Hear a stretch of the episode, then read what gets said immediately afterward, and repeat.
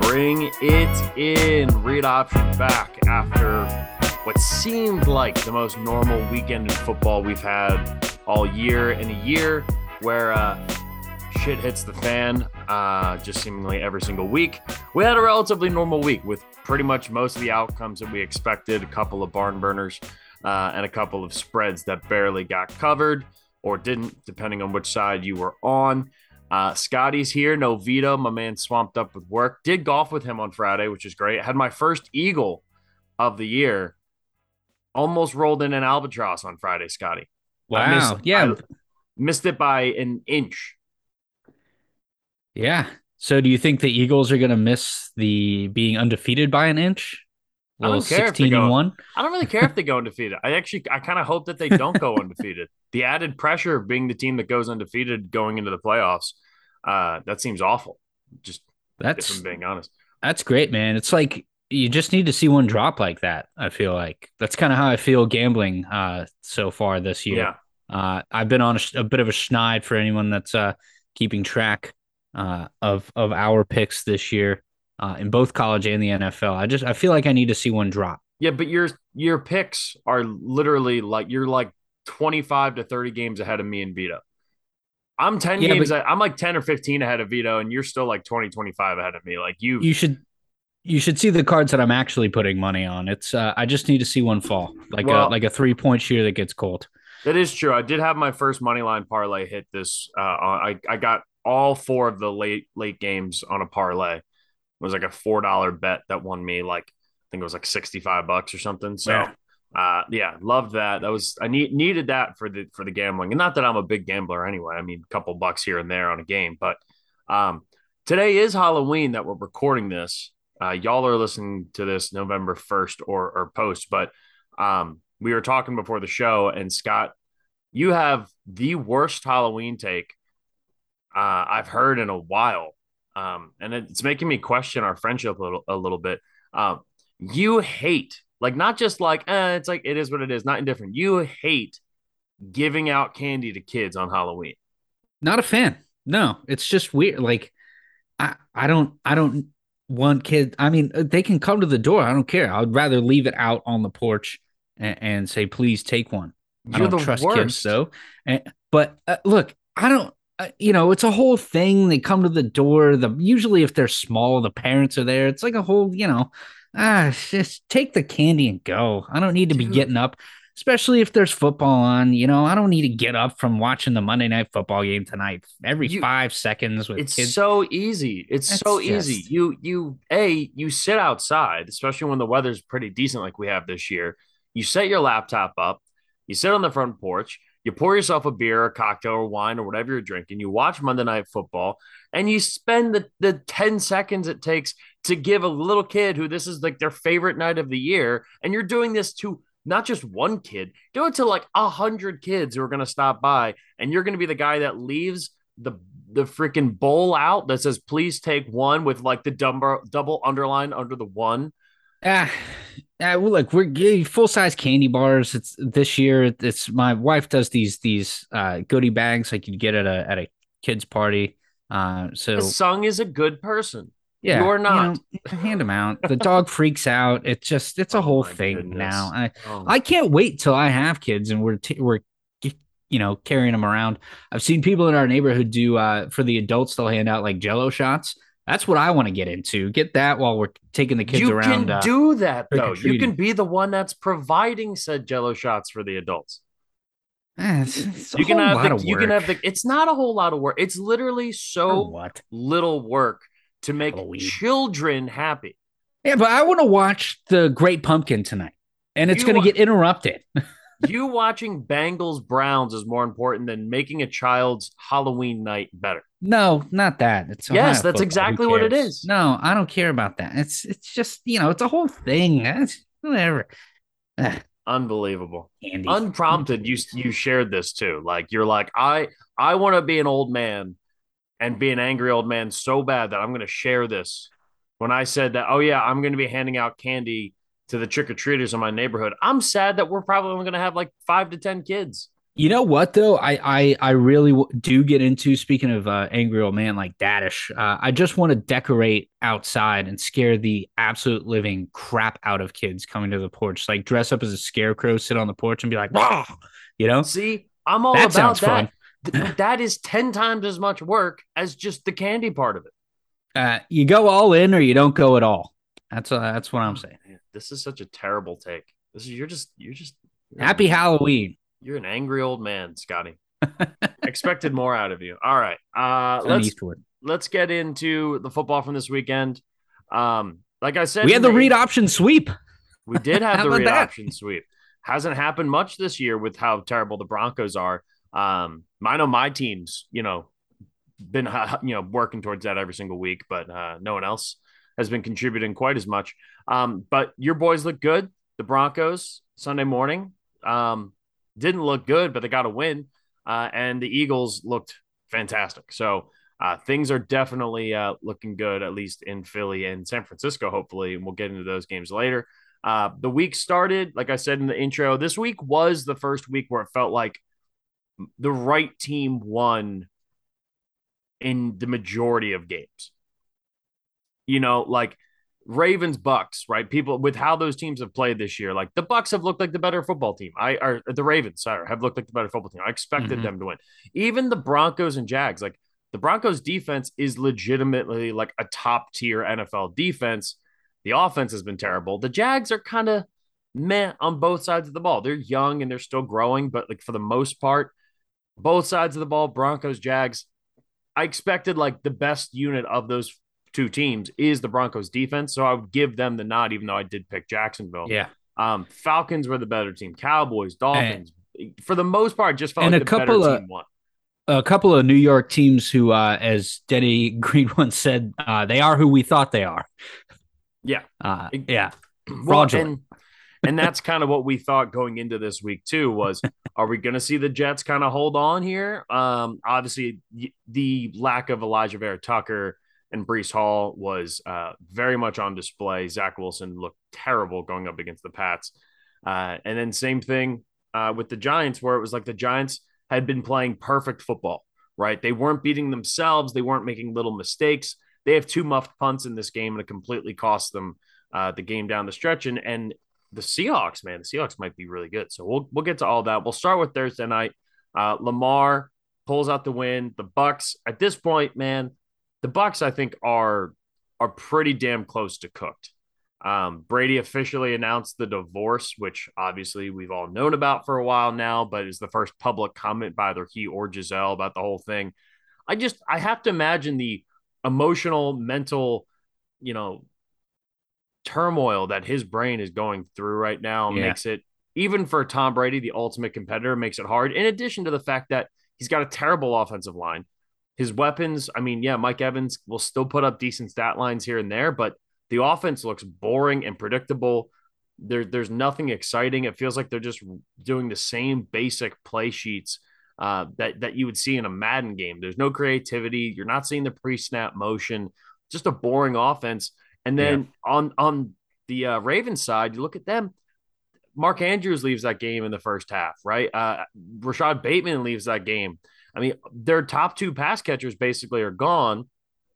No J.K. Dobbins, and it's the Gus Edwards show, right? And they put up 200 yards rushing between Lamar and some of the other guys in that lineup.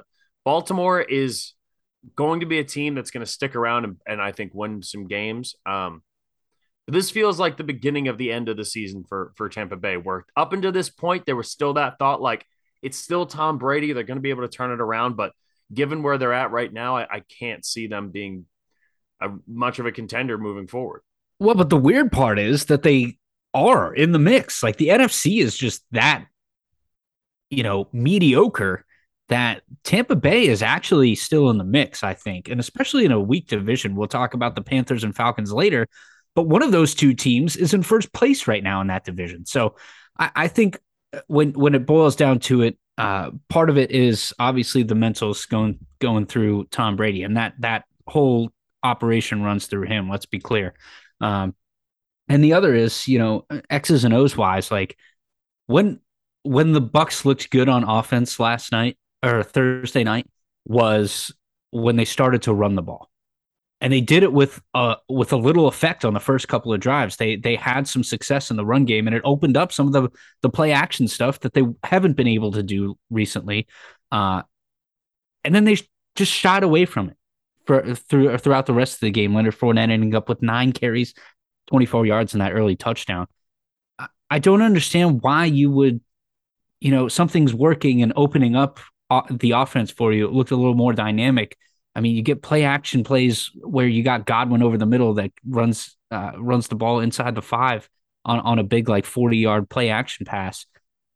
That kind of stuff is what changes the momentum for Tom Brady and allows him to slow in the pocket, hang on, take his time, be able to make the right decision, which is something we haven't seen in the first 7 weeks of the year, 8 including this one.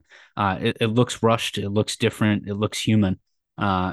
And so I think that Tampa Bay needs to go back to that. I know they're having offensive line struggles, but you need to commit to it so that you can open up things. It's not about whether or not, you know, Leonard Fournette has 120 yards on the ground every week and a touchdown or 2. It's about what that opens up for the rest of the offense. But committing to it when you don't have the personnel to run it, you're just beating the same dead horse. And that's what this offense feels like. Because they've also had weeks where they're running the ball 25, 30 times a game. And those games, the offense looks just as bad. It's just boring. In a world where we're seeing the Mike McDaniels of the world and Sean McVay and Kyle Shanahan and all these really smart, I mean, hell, even what the Eagles are doing with Sirianni, like they're creative. They're coming up with unique individual things. And right now, Tampa Bay is just consistently boring, and we've seen it since the beginning of the year when they played Dallas. Like they scored 19 points against Dallas. It was 1 touchdown and I guess what 5 field goals, 4 field goals. It was a touchdown and 4 field goals. Like, right now, this offense just has no juice to it whatsoever. And Leftwich, who people are like, how has Brian Leftwich not gotten head coaching opportunities? You know, in the offseason. It's not too dissimilar to what happened in Dallas with Kellen Moore, where it was like burst onto the scene, really creative. The offense is working. Everything's gelling. But I mean, Cameron Brate was the best tight end option for them. They basically have no one playing tight end right now. The 40-year-old Kyle Rudolph is basically the best you're getting. And then other than that, I mean, Mike Evans, he's still putting up decent numbers. Surprisingly, like he's the 25th highest graded wide receiver, according to PFF right now. But I don't know. This offense is it's boring. And that's the other element too, that like, when you think about it at the end of the day, right? It's an underachieving team for the talent that they have. And I know it's a little early to start talking about this considering we just wrapped up week 8. We're approaching halfway in the season, but like, I don't know if it keeps rolling like this, you have a 44-year-old quarterback that is not looking good. You might want to consider, you know, doing your part to make sure that you're up at the top of the draft for one of these good quarterbacks to take over the reins after next year when he's a free agent. Yeah. Well, and again, Tom Brady, I think is done. I mean, other than Brady, we're talking about Kyle Trask, I think is the only one. The other thing that's interesting, this Tampa Bay team is the defensive inconsistency. They were overall got a 44 grade by PFF on in week 8 against Baltimore. By far their worst outing of the night. The one thing that it seemed like Tampa Bay could do consistently was stop the run. They had one of the worst run defenses of the season, according to PFF this last week. And that's with, I mean, I know, was it Levante David who got hurt? So that obviously hurts a ton. This team, like I feel more confident that the Rams could turn it around. I feel more confident that Green Bay could turn it around and make a run at the playoffs. Now, you're right. Their division gives them a really good chance to potentially find their way into the playoffs still. But even if they come in as the 4 seed winning in the NFC South and they go up against Dallas as the 5 seed, Yeah. You know, they're going to fucking shit pumped, you know? And Dallas looked really good offensively too. Baltimore on the other side too, like they're just going to be a gritty team that finds ways to hang around games. But even still, it felt like they were going to blow this game away. This was a game that and it's the same story that it's been all year, right? Yeah. In the fourth quarter in particular. Yeah, it'll be interesting for a team that and look, they did a really good job running the ball in the second half last week and throughout the whole game, but it felt like they were forced to do that because Mark Andrews was out and because Rashad Bateman left the game, and they're like, all right, well, Lamar, carry us there. You know, we're going to use your legs. We're going to go back to what made that offense, that high analytics, just run all the time with Lamar because it was so efficient. The more they get back to that, the more scary I think they are. And I know there are going to be games where Lamar has to air it out for them to win, especially if they're playing the Bills or if they're playing Kansas City. But you can see what happens against a good run defense when you say, hey, no, like Lamar is just going to single-handedly take us there. They're a really hard team to beat. And they played well enough there in the fourth quarter to pull that one out. Moving to Sunday morning, we had that Broncos-Jags game. Broncos 21, Jags 17. The Jags outplayed Denver in this game, I thought, from start to finish. By the way, Dan Orlovsky on the call, I want him to do play-by-play for NFL games. His in-game announcing and the tidbits – the analysis is so good, but he also reacts like a personality, like almost like a radio personality, where he gives some flavor and he'll flat out say, like, I don't know what they're doing here, like this, and he gets like animated and upset by it. I think it adds a lot of energy to a 9:30 or 9 a.m. kickoff in London. That game had a lot of juice behind it, and I really did feel like Orlovsky was a huge reason why. And in addition to that, he also gives great breakdowns. Russ still doesn't look good. Look, I know he had the drive in the fourth quarter. That looked great, right? That looked more like vintage Russ. But the first 3.5 quarters up until then, he didn't look good at all. He's still missing wide open reads. He's still and maybe it's just a little bit of comfort. Like, he just needs to get more and more comfortable in this offense. But we're 8 games into the season now, right? We had training camp. You had OTAs. You had mini camp. You had training camp.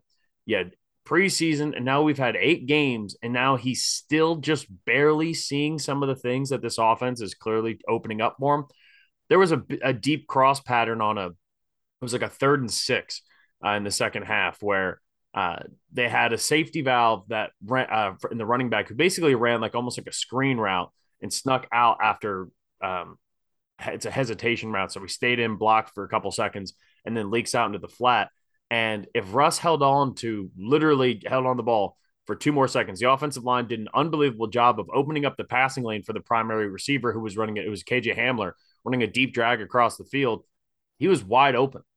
And the anticipation throw that Russ should have seen, and this was from like the sky cam view right behind Russ's viewpoint, KJ Hamler would have been either gone or at least would have been like a 60-yard pickup. Russ doesn't see it. Instead tries to force like a shovel pass or like a little flick pass in between the offense and defensive lines to get it out to the safety valve. It gets batted down. I mean, it's just little things that he's just not seeing the field right now. He's just not seeing it. And they're lucky they got away with a big play. Patrick Surtain has been unbelievable. That defense has been really, really good. But at some point, they're going to have to make it. I don't know. Like, how many times can we sit up here on Monday and say, oh, they need to make a change. They got to do something else. I just think it's Russ. I just think it's a Russ issue. Even when they do get down to the red zone in particular, but even inside the goal line, everybody in the world knows what's coming. They're not going to throw the ball with Russ inside of the 10-yard line. That has been proven. And I think a lot of that is the way Hackett is operating his offense.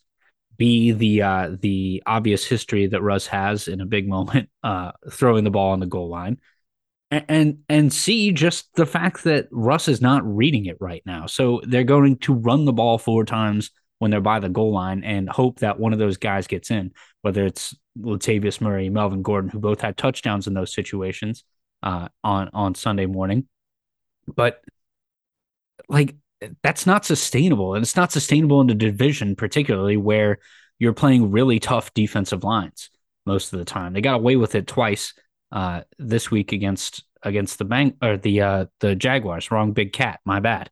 But it's not sustainable by any stretch. When all 11 defensive players and all 70,000 people in the stands know what you're going to do in that situation, there's no way you can continue that way.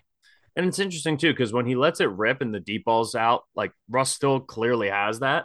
And even when he scrambles, but like his career rushing stats, I saw them here, is like he averaged, I think it was like 200 or 300 something yards a season. And it was like 31 rushing yards a game over his career. And that's down to 12 so far this season. Well, but part of that was in Seattle where he was scrambling to avoid a sack, but because the offensive line was bad. But electric Russ, like the Russ that was his best version of himself, was the guy who was still making plays with his feet and moving outside of the pocket. Like they have to find ways to get him outside of the pocket, or he has to be willing to do that, which is the other thing, which I don't know if he is. Mm-hmm. My burning question for this game, the Jags here, do we give a full courtesy year for Trevor Lawrence, given how tumultuous the first year of his career was with Urban Meyer? Yeah, I am. I mean, that situation was horrible. It was horrible to bring anyone in, let alone a 23-year-old kid who's a rookie in the NFL. I mean, that was some of the most dysfunction I've ever seen in an organization, let alone in a professional sports team. And so the fact that like people, you know, are seriously calling for Urban Meyer to be their next head coach in college, like, get out of here with that crap. But yeah, I think, you know, a year under the belt with Doug Peterson, I think has already done wonders. There's a lot more growing that Trevor Lawrence has to do. I think they need to utilize him a little differently too. Like he's best when he's on the move, rolling out of the pocket, using his legs to make plays, similar to how Russell Wilson was. And then he has the super strong arm and great intellect to figure out what's going on in the field. So yeah, I give him the benefit of the doubt, a little gap year there, so to speak, in this first year. Is there a chance that Urban Meyer ruined him completely? Because this is the way I look at it, right? He didn't lose a game in high school his last 2 years.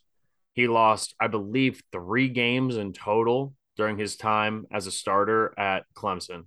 And 2 of them were the national championship. So that's 5 years of playing quarterback where this dude just never had any sort of adversity. You know, he never had to have the Andrew Luck plays at Stanford when he was running over linebackers just to give his team a fighting chance. And those Stanford teams were really good, but Luck elevated everyone around him. Whereas I'm not saying that Trevor Lawrence didn't elevate the people around him, but he had a lot more to work with than a guy like Andrew Luck, who was, the guy that everyone compared him to coming out of college, the can't-miss guy, most can't-miss prospect since Andrew Luck kind of, player. And that's the prospect that he was sold to be coming out of college. And I wonder, and we talk about, and when we had Ryan Leaf on the pod, I talked to him about this, right? The personality side of it. And what I love about Trevor Lawrence is he very much is never gets too high, never gets too low. He's very much like just calm, steady. And I think that bodes well. But at the same time, you never know what's boiling down underneath. We never know how frustrated he is. I'd have to imagine there's a lack of confidence that comes with the way that his NFL career has started, where if this was last year, his true rookie year, he would be able to build off of it. But now it's been, a full 17 games last year, and we're 8 games into the season. Trevor Lawrence has played, 24 games, 25 games in the NFL. At this point, I would be a little bit concerned that, hey, how many of these bad habits, how much is being around that kind of environment going to affect him long-term?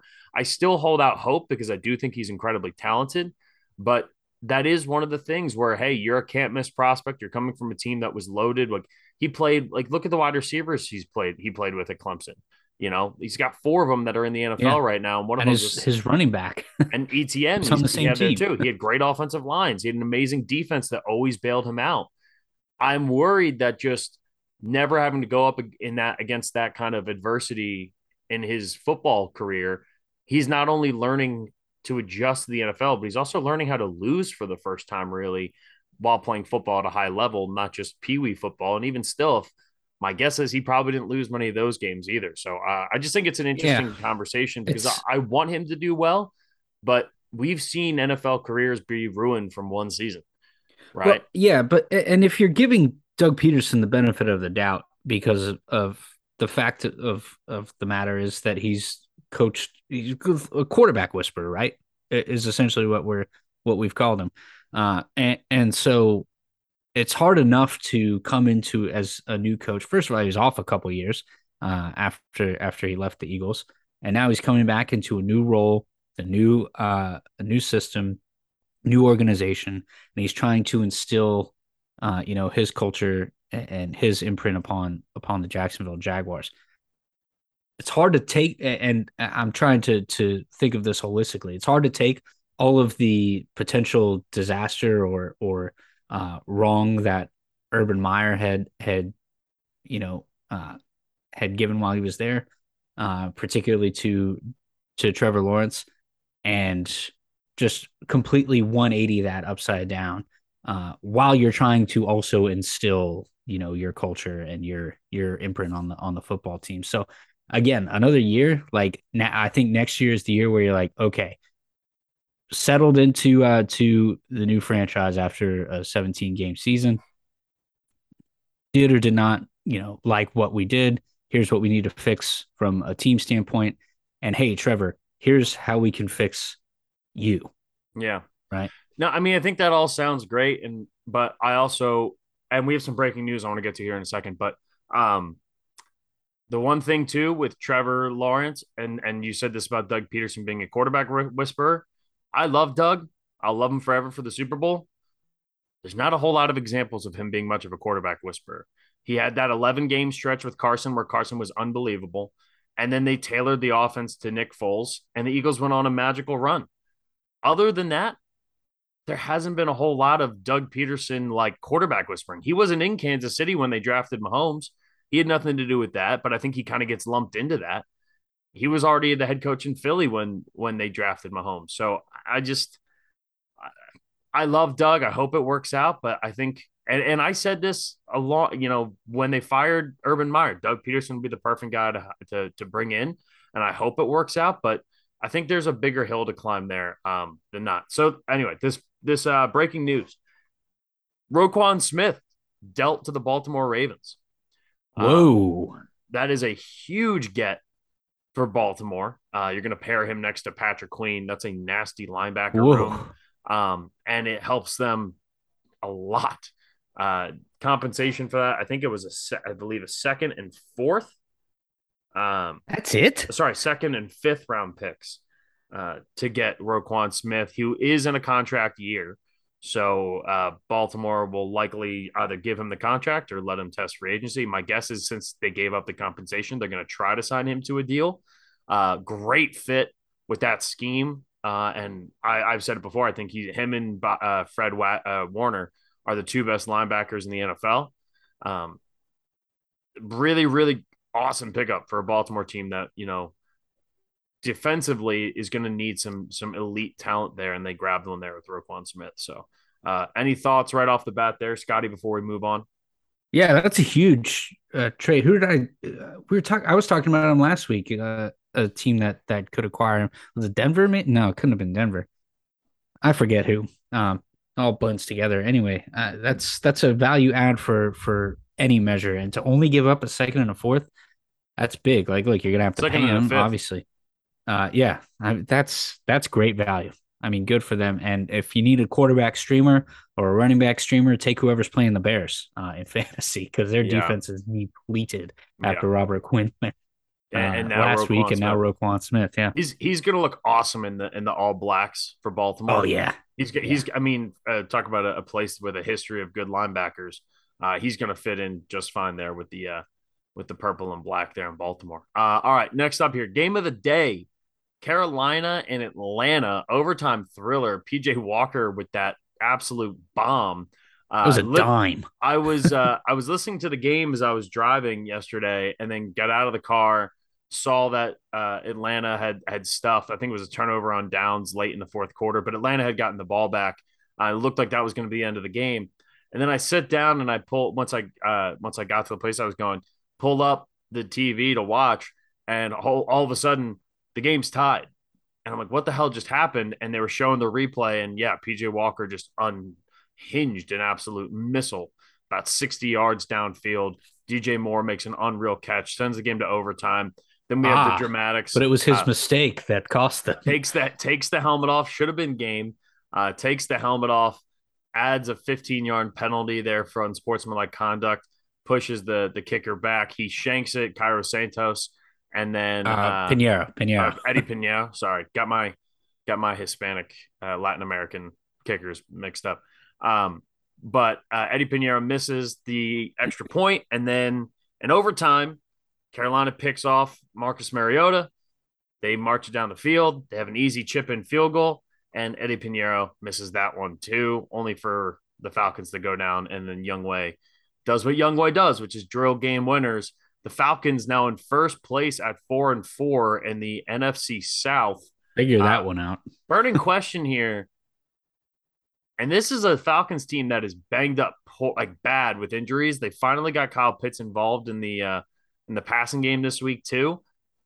Once they get Cordell Patterson back, are the Falcons the team to beat in the NFC South? I don't think it's that ridiculous to bring it up at this point. No, I don't think it is either. We saw how well they played with Cordero in the lineup. They beat a couple of good teams at the beginning of the year. As long as they continue to stick with what they're doing, obviously something is working on the offensive end with being able to wrinkle Mariota's running ability. Plus, I mean, he's just looked really good throwing the ball this year as well. They have enough weapons, even if you're talking about role guys like Damiere Byrd, who had a big game. Drake London has been pretty quiet over the past couple of weeks after exploding onto the scene in week, like 3 or 4. Algier is good out of the backfield in both capacities, running and catching the ball. Caleb Huntley isn't a super effective runner. So they have depth now with Cordero Patterson coming back. What I believe, is it next week or the week after?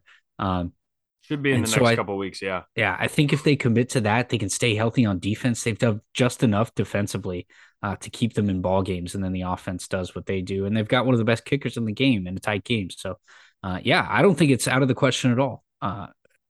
In this weak division, look, I know you got Tom Brady, but we've said for the better all of 8 weeks this year, at some point it has to turn around. At some point it has to turn around for them, and it still hasn't. So, now it's instead of prove it to me until you can't in terms of winning, it's prove it to me that you until you can't in terms of losing for Tom Brady and the Bucs. So I think it's well within reach for the Falcons in that division. They look to me the most complete team to be sure in the NFC South. And their schedule the rest of the way, it's really not that difficult. They play home against the Chargers this week. Chargers coming off a bye, but we know J.C. Jackson's out. Pretty much everyone on that team, other than Justin Herbert and Austin Eckler, are out. So that's a very winnable game for the for Falcons.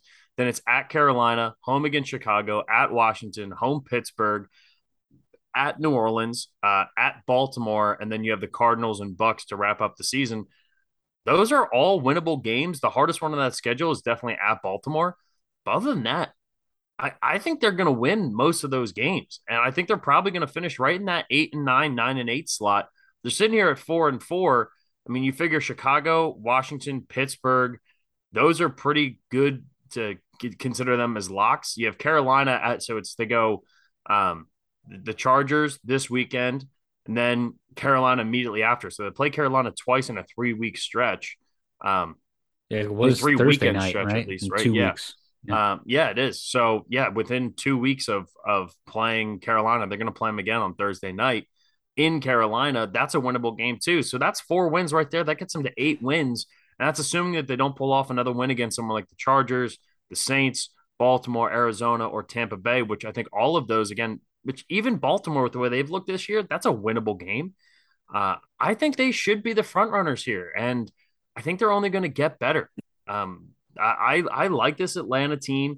If you look at some of the advanced numbers on them, like the misuse of Kyle Pitts and Drake London for the amount of draft capital that they put in him, considering that like they could have drafted Micah Parsons and instead they drafted Kyle Pitts 3rd overall or 4th overall, whatever it was. Like, you could have had Micah Parsons. And look, we can play the what if game all we want. That's not necessarily how it works. Everyone thought when Kyle Pitts was coming out, this is a can't miss guy. And he's still really, really good, but they're definitely playing to their quarterback strengths as opposed to their roster strengths. And it's winning them football games. I don't know if they're going to win out or win how many more games, but considering the downfall that the Bucs have had so far this year, I would pick the Falcons right now to be the favorites to win out the NFC South. Yeah, I mean, they're right now, they're the number 12th graded team overall in PFF. Trying to find, they're the 4th highest rated offense according to PFF. And their defense is definitely down the list a little bit. Got to get down here. Sorry, doing on the fly researches has its troubles, but why can't I find the Atlanta Falcons here? What are we doing, PFF? The 26th ranked defense. So the 26th ranked defense, 4th rated offense. Their offense can move the ball. They can run the ball at a really efficient clip. And they were so banged up this week. It's impressive. The Panthers, credit to them, man, because that's a team that could have very easily folded over. And right now they're fighting and keeping themselves in games. And they're going to be a team, too, that throughout the season, there's going to be at least 1 or 2 more games where they upset somebody and make some noise. All right, let's move on now. Chicago loses by 20 to the Cowboys. But, Scotty, I don't know how you felt. Maybe it's just because that second quarter really made it kind of close. At one point, I think it was a 4-point game. It was 21-17, where the Bears were within striking distance. I wasn't overall like that impressed with the Cowboys. The offense looked really good, but keep in mind who they were playing. This Bears defense had no life, no juice to it. They're obviously going to be even worse now without Roquan Smith, but no Robert Quinn. They lose their captain of that defense in Robert Quinn, and now they come in a week later after a big win. The letdown spot for them makes sense. But the Cowboys defense, this vaunted Cowboys defense, which is really nasty, they can get after the pass rusher. When you just kind of take it to them on the ground, I think they're going to be beatable. Now, if their offense continues to look like they did on Sunday, it's going to be a really hard team to beat. No question about that. The Cowboys obviously have a lot of speed. They have a lot of talent on that defensive side of the ball. And the offense with Dak, who looked significantly better, I think makes the Cowboys a threat to be one of the best teams in the NFC. But seeing that the 2 losses – and just even the offenses that have given the Cowboys trouble this year, it's been on the ground, even going back to week 1 with Tampa Bay, where Tampa Bay was able to force some things on the ground. Philly obviously being able to force some things on the ground. And then Chicago with Justin Fields was able to move the ball pretty well against them. Yeah. That might be the recipe where it's like, hey, we're going to, because this is why we both took the Bears to cover. Now, we didn't expect the offensive explosion that the Cowboys had, but you can run after these guys. You just kind of have to commit to it, and you have to have a mobile quarterback, which there are teams in the league that have it. That's the sauce, dude, is the mobile quarterback, because what I saw out of the Bears offense was a little more college oriented. A lot of read option, a lot of just rolling Justin Fields out and making him run. And there were option passes. Designed option passes for receivers to have different routes running. And it opened a lot of things up for them. They got beat by a couple of self-inflicted wounds on the turnovers there. They had 2 fumbles. I think each of the starting running backs had one. And so you don't need to, if you're committed to not letting or not throwing the ball as much, and whether that's because of your franchise's history of wanting to just continue to run the ball, that's our identity, or, trust your quarterback or whatever the case may be. It works when you're able to open up everything like that, in the offense that Justin Fields did on Sunday. You're keeping them on their heels, right? That's one of the reasons why offensive linemen prefer run blocking than pass blocking, because that means they can be on the offensive. It means they can get after the guys, on that defensive line. But it also puts you can either run the ball away from Micah Parsons, or you can do what the Bears did in this game, what the Eagles did in their game against Chicago or against Dallas, where, hey, we're going to scheme up on him and make him the key guy. He's the read, Micah Parsons. And you also have to have a really good offensive line. Like, the Cowboys are going to be, it's hard to go up against them. But the Bears have arguably the worst offensive line in football, and they still put up 29, which is the most points that the Cowboys have given up this year. Now, again, that being said, for the majority of teams, particularly in the NFC, the Cowboys are going to be fine. I think they're going to end up winning probably 12 games this year, if not more. That game against Philly is going to be really big to close out the season, unless Philly already has the one seed locked up. So I don't know. I was surprised that the Bears of all teams, and it kind of confirmed my hypothesis going into the game, which is that if you have a mobile quarterback and you commit to the run, I think you can kind of just run at these guys, because Leighton Vander Esch is not a particularly good run style. He's not that good. He's just not that good. But you have Micah Parsons, who scares the shit out of you, and you have DeMarcus Lawrence, who's had a really good bounce back year. But if you use him as the key, and you have a really, really good athlete, and you're on the offensive, and you're forcing Micah Parsons to make a decision, you're going to beat him a lot of the time in those QB read option, those zone read handoffs, maybe not more often than not, but at least half the time. And in cases like Jalen Hurts, someone who's elite at those, those option zone handoffs, whether or not to keep it, his decision-making. I know Orlovsky had a tweet this week that Jalen Hurts is the best decision-maker in the NFL. So maybe that's what it's going to take. Or maybe if they go up against a Kansas City or a Buffalo, where you have to do with Mahomes and Allen and these like next-level quarterbacks, it could be different. But having that mobility and also being able to run the ball and being strong up front, I think the Cowboys can be had a little bit. But now that their offense seems to be clicking, it makes them that much scarier of a team for sure. And it's going to be November. So just keep Ezekiel Elliott on the bench. Tony Pollard absolutely went off, 14 carries, 131 yards. He's averaging 9.5 and 3 touchdowns. That dude is as advertised. Like, it's not just fantasy hype. Like, oh, pick him up because, he's an elite back. It's a good handcuff to have, in case, Zeke gets injured. BS. He's a legit one back. And I've said this for the last 2 years. So it's hard when you're mixing those guys in, right? You're balancing out those carries. But again, it's a lot of what we talked about last week for the Cowboys on offense. It's making Dak efficient, 21 of 27, 250 and 2 touchdowns. That's a sweet spot. And then you get the running game going. I mean, that offense is going to be tough to stop if they keep producing at that level. And they'll get Tyron Smith back at some point, presumably this year as well, and that should help strengthen the offensive line. All right, next up here, Dolphins, Lions. Oof, another heartbreaker for the Lions. 27 points all in the first half as they lose by 4. The Miami Dolphins, who just barely by the skin of their chinny-chin-chin cover the spread at 3.5. I really thought the Lions were going to come out and with the way they looked in the first half, going up 14-0, I thought for sure this was this is the Dolphins that I thought. But then slowly as the game progressed, they just got better and better. Tyreek Hill is just ridiculous at this point. The fact that he's still producing at this high of a level, he's still so explosive. He's so far has been worth every single penny of that contract. And Jaylen Waddle as your number 2. The explosiveness on this offense is still legit. My question to you, Scotty, is what is the ceiling for this Miami team, right? Is the ceiling for them going to a Super Bowl? Because there's times where their offense looks like this is a Super Bowl caliber offense, and the defense, when they show up, can play well enough to be in that same conversation. Yeah, I just think of the teams you're going to run into on the path there.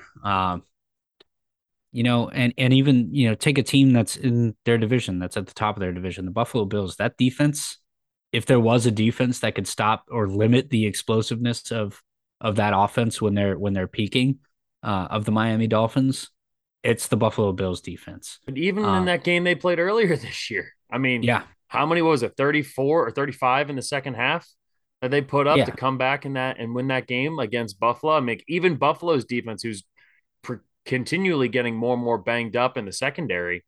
I don't know if there's a I mean, not to be a homer, but like the Eagles secondary might be the only secondary you feel good about going up against these guys, at least giving you a chance. They're just so fast. And Tyreek is such a weapon. I mean, I don't, I feel like it might be quick to say it because of what we saw from out of them last year, but I think the Dolphins have the best wide receiver room in the NFL right now. I think they do. But again, it's the inconsistencies, right? 1 week it's, but that's Tua. Like it's not even about, I'm not talking about Tua though on off. It's on both ends, right? 1 week it'll be, and they're not good enough on both ends to be this consistent. But 1 week it'll be Tyreek Hill and Jaylen Waddle explode for like 250, 300 yards receiving. The next week they'll combine for like 80 yards receiving. But the defense plays really well that week, right? And it's just like, it's not enough to keep you in big games like that. I still think it all comes back to the offense, or to Tua though. Like just looking at the games that Tua plays in, we're talking about a completely – so far they're undefeated in games that Tua has started and completed, right? So Tua is making a difference for them. You can throw out some of the inconsistent games there. But even in the games where Tua was out, when it was Teddy Bridgewater and Skylar Thompson, Tyreek Hill was still putting up monster numbers. Like Tyreek Hill is by far right now the number one wide receiver in football. He's got 961 yards already. He's averaging he's averaging 14 yards per reception. You know how many receptions he has? 69. Nice. He's not getting into the end zone that much, but that's honestly doesn't really even matter. He's been so absurdly good for them and opens up so much for them offensively that it's allowing guys like, Waddle to just as a second option to continually be really, really good. I mean, Waddle's your second option with his explosiveness. There's so much speed. It completely slants the defense. Like this is the argument that, so when Tyreek Hill left Kansas City and everyone said, oh, well, he was so much of what Kansas City did because he slanted the field. Mahomes was also really fucking good. And people were underselling how good just Mahomes saying. Was, right? I felt like everybody was pretty much pretty consistently like, oh, Tyreek was a huge part of that offense. The offense is going to dip. And what we've seen is like, no, actually, Mahomes is just that fucking good. I think what we see with this Miami team is exactly what people were using as the argument for how good Kansas City was, if that makes sense. That was weirdly worded, but I think I got my point across in that Tyreek is what makes this offense so good. He is slanting the entire field, and he makes Tua and any quarterback he plays that much better. Tua still hasn't looked phenomenal, but he's making enough of the plays that you need him to make in order for him to be as dominant as he's been. And even if it's not because of arm strength, both Tyreek and Waddle, to his credit, are both really good at making adjustments like mid-catch to be able to secure either that or they're just that wide open that it's a can't miss. For their ceiling this year, I'll frame it this way. I think it's pretty high because the toughest secondary they go up against, assuming JC Jackson isn't back by mid-December, which may or may not be likely when they play each other. The toughest secondary they play right now on their schedule is week 17 against the Jets. Yeah, that's crazy. But man, and we can move on here too. I mean, I personally, I could absolutely see a world where they get into the Super Bowl. We just saw it last year with the Bengals. Yeah, right. Inconsistent team, but the offense is there, the explosiveness is there. Jamar Chase, the quarterbacks. I mean, Joe Burrow, I think was playing better last year than Tua has this year, but the numbers aren't lying. Tua is the only quarterback in the NFL graded at has a QBR over 110 right now. He's leading the league in that, and this is crazy. Number one wide receiver in receiving yards so far this year, Tyreek Hill with 961. Then it's Stephon Diggs. Then it's Justin Jefferson. And then it's Jaylen Waddle. Number one and number four in receiving yards by wide receivers in the NFL this year, Tyreek Hill and Jaylen Waddle. And I don't see that. And that's, again, with what, 3 games where they played with backups? 3 out of the 8 games that this Miami team has played has been with backups. And I think Tua's doing enough. I still don't think it looks great. I don't think he changes your franchise. But we know this. You don't need your quarterback to be Josh Allen to win a Super Bowl. you need your quarterback to play well and to play good and to make the right decisions, and that's exactly what Tua is doing. And we'll see how long they can last. This is a team that in the postseason would be terrifying to go up against because there's no one. The Chiefs don't have the secondary. The Bills don't even have the secondary. Now, they have the horsepower on offense to go shot for shot against them. So does Cincinnati. But they don't have the secondary. I don't think anybody has a secondary except for maybe Philly to go up against these guys. And even still, the last time Tyreek Hill played the Eagles was last year, and he hung up almost 300 yards of receiving offense against them. And actually shut them down is what you mean. Not just limit them and then let your offense go get it. Exactly. Like the Bills would probably do, but actually shut them down. Yeah. The Lions, they stink. It sucks. Looked better. I mean, the first half they looked awesome. Dude, well, and so what annoyed me about the offense was that like Jared Goff caught fire in the first quarter. I think he was up over like 150 in the first quarter passing. And then they just kept trying to force throwing the ball. And it was like, dude, you can't, like, you have a really good running game. Like, use it. And DeAndre Swift was finally back too. Yeah. That was a tough loss for the Lions. Dan Campbell, I think that seat's getting warmer and warmer as it goes. Because at some point, just the lack of adjustments, hey, you're up 14-0. Let's get the running game going. You still want to throw the ball a little bit. It's too early in the game to just go run the ball. But his rah-rah stuff, again, it worked in year number one. How well is it going to work in year number two after these players have heard it again over and over again? Where's the line I was going to ask of the diminishing returns? Because, like, do we just everyone hype it up because of how good they were in and how likable they were in Hard Knocks? And so now the bar is way, way above where it should be as far as expectation goes. And now they're 1-6, and we're like, oh, Dan Campbell's seat's getting a little warm. And it's like, no, it's not. They're still not a great football team. Yeah. Like, well, but I think that's part of it. Like, there's just been no progress, right? Like the Lions team last year, they only have one more win right now than the Lions had at this point of the season last year, which is one win in total. So we're not talking about a ton here, right? But that Lions team fought in every single game and had these heartbreaking losses week after week. Yeah. And the nation kind of put their arms around them, and everyone was pulling for the Lions to pull off a big win, and it just wasn't happening. And now it's like, all right, well, yeah, right. And then like, this year we're talking about like, yeah, they had the heartbreaker against Minnesota, but it doesn't quite feel the same because it's like you should have progressed. Like everyone felt bad and like was behind you when they weren't expecting you to do anything at all. And now there's at least some level of expectation for them, and they haven't met that at all. And they're basically the same team they were last year, which that lack of progress through 2 years. And I know they're still paying Jared Goff and they're doing that whole side of it, but there has to be something that you hang your hat on and say, no, the Lions look better this year. And if anything, I think they look a little bit worse. Like I feel like that edge and that feistiness that they had, that fighting till every game. And maybe that was just, hey, we don't want to be the team that doesn't win a game all year kind of a thing. But it hasn't looked good. Vikings improved to 6-1, 8-point win over Arizona. Arizona continuing to find ways to shoot themselves in the foot. D-Hop comes back with another monster day, and yet the Cardinals still look about the same as what they did. Second weekend in a row, D-Hop's gotten, I think, 12-plus targets. Another 10-catch day for him. Sick one-handed catch in the end zone. A huge day out of D-Hop, but look, the Cardinals are just a bad football team. It's chaos. It's absolute chaos on offense. And then on defense, they're not any better. But, like, if it weren't for the fact that Minnesota forgot how to tackle on that long touchdown catch and run that Rondale Moore had, we're not talking about this as a close game or a one-score game if we're counting it as that. Yeah. They looked flat until the fourth quarter. If you were to – so here's my burning question here for Minnesota.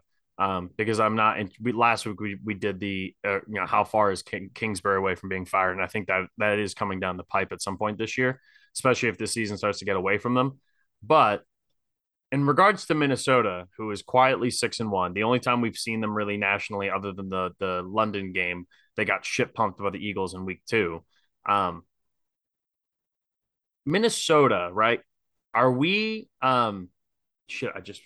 man, I'm having just like terrible brain fog here on a Monday. Oh, that's what it was.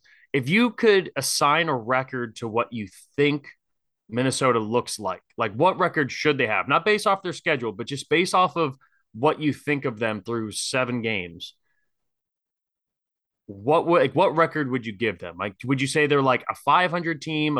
Because to me, I think they're like a 4-3, 5-2 team more so than a 6-1 team.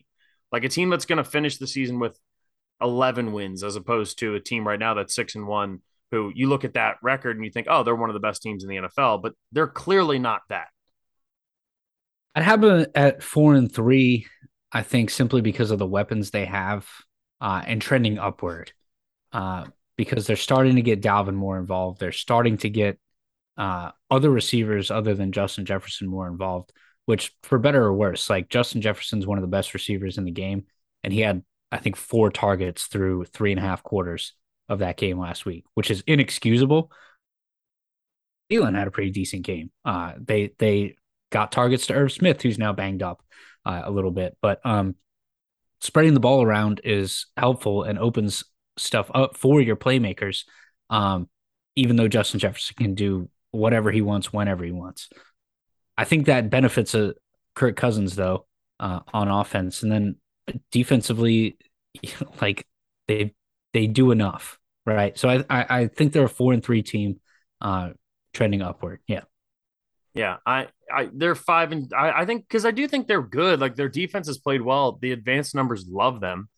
But 6-1 gives me the impression that, hey, this is going to be one of the best teams in the NFL. And I think that I just don't think they are close to being one of the best teams in the NFL. No. You know, they had that big win against Green Bay in week 1. And we said this last week, that win doesn't really mean much anymore with what we've seen out of Green Bay moving forward. They should have lost that game against New Orleans. They obviously lost the game against Philly. Like, they could have lost that Detroit game too. And I get it too. Like, people could say the same thing about, you know, Dallas or about Philly or about and we said the same thing about the Giants, and the Giants finally kind of got exposed and looked a little bit like frauds there too. I don't think this Minnesota team is particularly good. I think they're okay.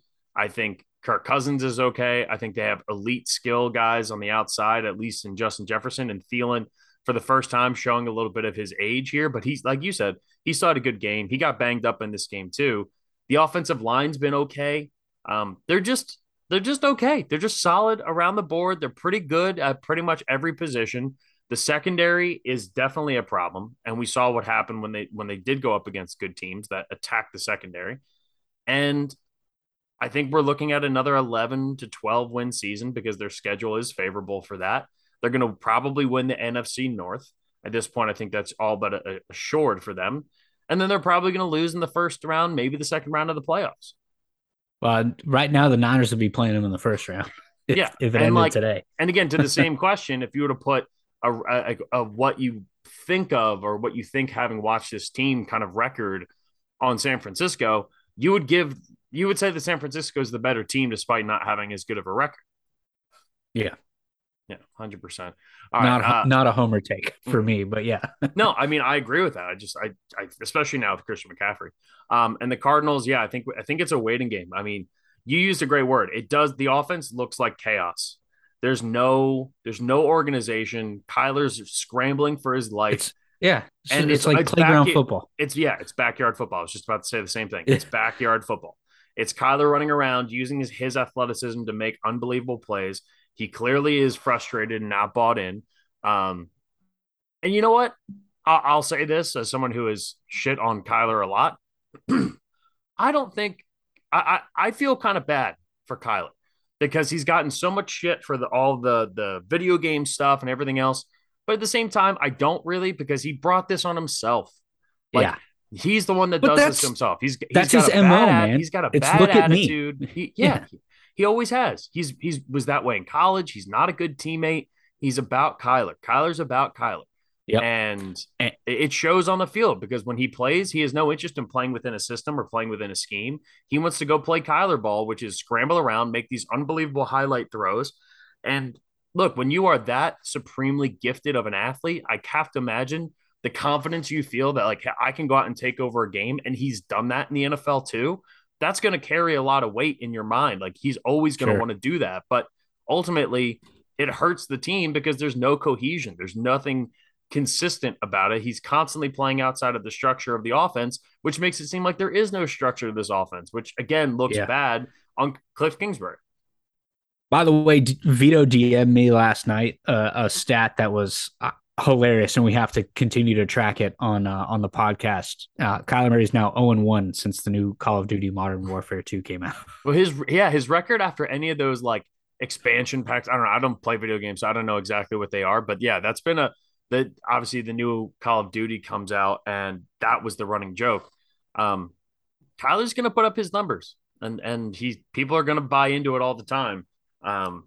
He's just, for as gifted as he is, his personality is immensely frustrating.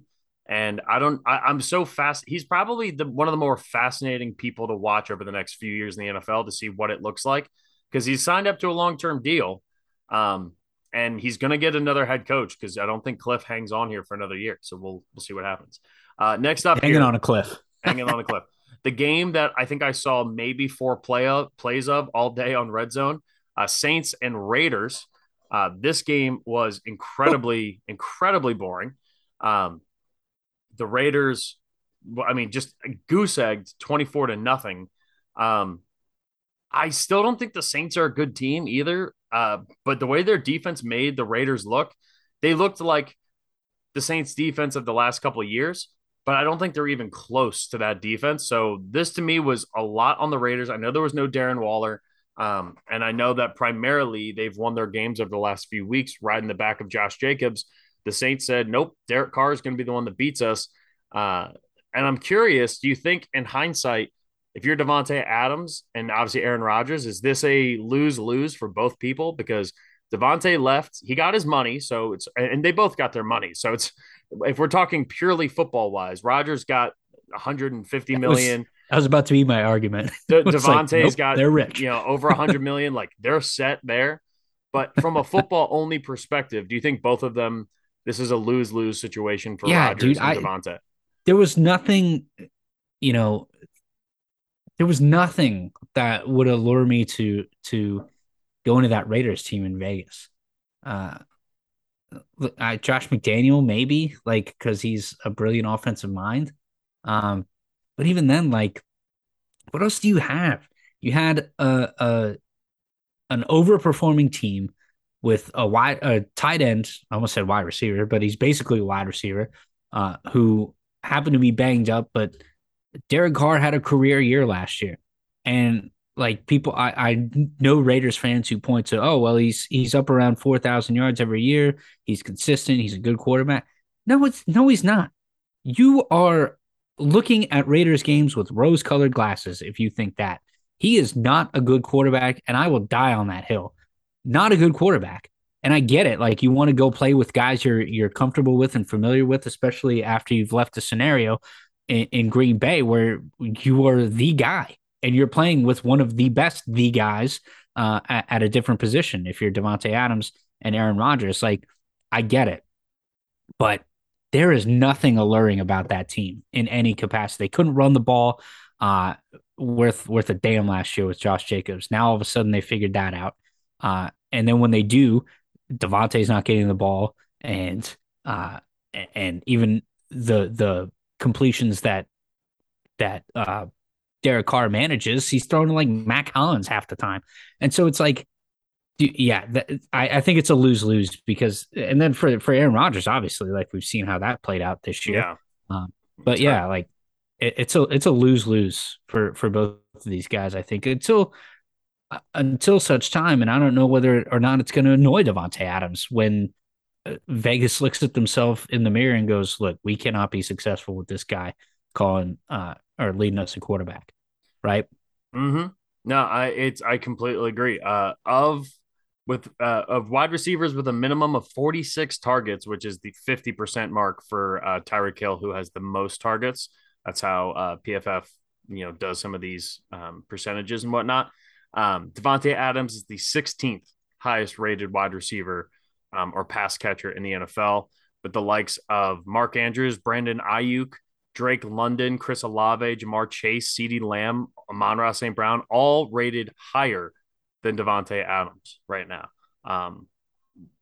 Not great And this is a guy who was at the top of this statistic, you know, a year ago. But, you know, 510 receiving yards and 5 touchdowns, a little less than halfway through the season. He's going to put up another really good season statistically. There's no question about that. But his team's going to be the worst in the division. Well, maybe not, but one of the bottom. I think they're going to finish third. I think they're going to finish third in that division.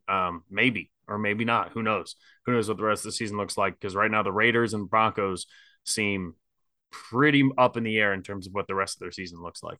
The Saints, on the other hand, I still think the Saints are a mediocre football team at best. I think they're going to have weeks like this, though, where they just explode and they just pull out a win. Just starting to go off. Well, and that's big for them, too. Having Kamara finally seemed to be a more important part of that offense is helping them significantly. Yeah, third week in a row, he's up over 100 scrimmage yards. Yeah. All right, 2 more games here before we take a quick break. Steelers, Birds. The Eagles win flying away. AJ Brown, 3 tutties in the first half. The Eagles continue. I love that, man. Dude, he is right now. He's the number 3 ranked wide receiver according to PFF. I believe he's top 5 in receiving yards. He's putting up monster numbers for him. Most receiving yards for an Eagles wide receiver through the first 7 games since T.O. in 2004. And the Eagles just continue to work. I mean, this is, again, every single win, the offense looks a little bit different, which means they're coming up with different game plans. We're past the point of it being an anomaly. You know, this isn't the Cardinals last year who started off 8-0 and then had that big collapse, right? The defense for the Eagles is significantly better than that Cardinals. Because that's the thing in my mind as a fan that I'm like, are we sure? Am I sure this isn't the Cardinals of last year? Am I sure this? And it is. I mean, they can run the ball so efficiently. And in the second half of this game too, I mean, they were up 21-10 at halftime, and it felt like the game had been over for 10 minutes already, you know? And they come out immediately down the field, score another touchdown. Zach Pascal finds the end zone. Miles Sanders with a touchdown later on. Jalen Hurts doesn't even have to use his legs. And that's the scary thing. Like, they haven't had to rely on Jalen as a runner much this season at all, with the exception of like the Cowboys game when they played one of the best defenses in the NFL and they had to do that. And that's what makes this defense or this Eagles team so terrifying. You bring in Robert Quinn. I think he played like 10 snaps in this game. He's just going to be another nice guy to throw into that rotation. Jordan Davis making crazy plays in the run game. I mean, congrats to Nick Sirianni for listening to the podcast and hearing Jeff Gimple say that he needs to start last week, because he did. Yeah, we need to get more Jordan Davis in the game, and I think as the season goes on, they're going to start doing that more and more. Like I only remember seeing Fletch a handful of times yesterday. I know he played more, but it seemed like every time Jordan Davis was on the field, he was making a play. Hassan Reddick looks fantastic. The secondary for the Eagles is phenomenal. The linebackers still playing really, really good. Jonathan Gannon still scares the shit out of me, but look, credit where credit's due. You know, it's working, and they have the guys who are making plays. The other thing too is the turnover differential for them right now is at an obscene level. They added another 3 this week. The Eagles have only turned the ball over twice all season, both of them being on interceptions that one was Jalen's worst throw of the season in that game against Jacksonville. And the other one was the little screen pass that tipped off of, I think it was Kenny Gainwell's hands.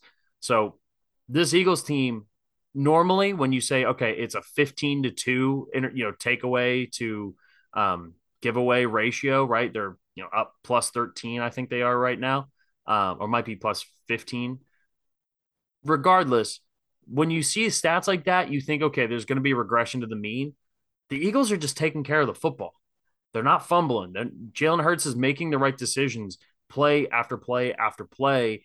And what's really encouraging is the game seems so slow for Jalen right now. And it feels like every defense that they play is just waiting on. They're constantly in this like frozen. They're a constant half step behind, full step behind a lot of times this offense. And now you're saying, oh yeah, we can just run the same fade route 30 yards and hit AJ Brown. The Eagles scored 3 touchdowns in the first half without taking a snap in the red zone. Yeah, that's wild. And the other thing that's insane about that is that, particularly in this game, right? AJ Brown's getting double teamed by one of whom is one of the greatest, if not the greatest safety in the game right now, Minkah Fitzpatrick. And he's just bodying people, man. And not only that, but Jalen Hurts is putting the ball exactly where it needs to be. It's scary. And it's not just AJ Brown that he does that with. It's everyone. So it's scary, man. And I still, I think yesterday was one of, like, Jalen didn't play his best, but they knew they could throw the ball against this team, and they went after him. And the safety manipulation, even with a guy like Minkah Fitzpatrick, like, you have to be so precise with looking him off and then taking that shot still, all in the middle of doing a three-step drop because you can't sell it too quick. And if for Jalen, at least the last two touchdowns were 1, 2, 3 balls out already. Like on the last one when AJ Brown did the finger point at the two guys, which is hilarious, and it was bullshit. He got flagged for it. That touchdown was amazing because he caught the ball, and Minkah Fitzpatrick in the corner that were covering him collided, bounced right off of him. Yeah, and AJ Brown stood up in the end zone. That was hilarious. Pointing to boom, boom. I own you. I'm your daddy. Like it was amazing. But looking back on. When I went back, stay healthy, and please. When I went back and rewatched it, Jalen Hurts let that ball out when AJ Brown was on the 25-yard line.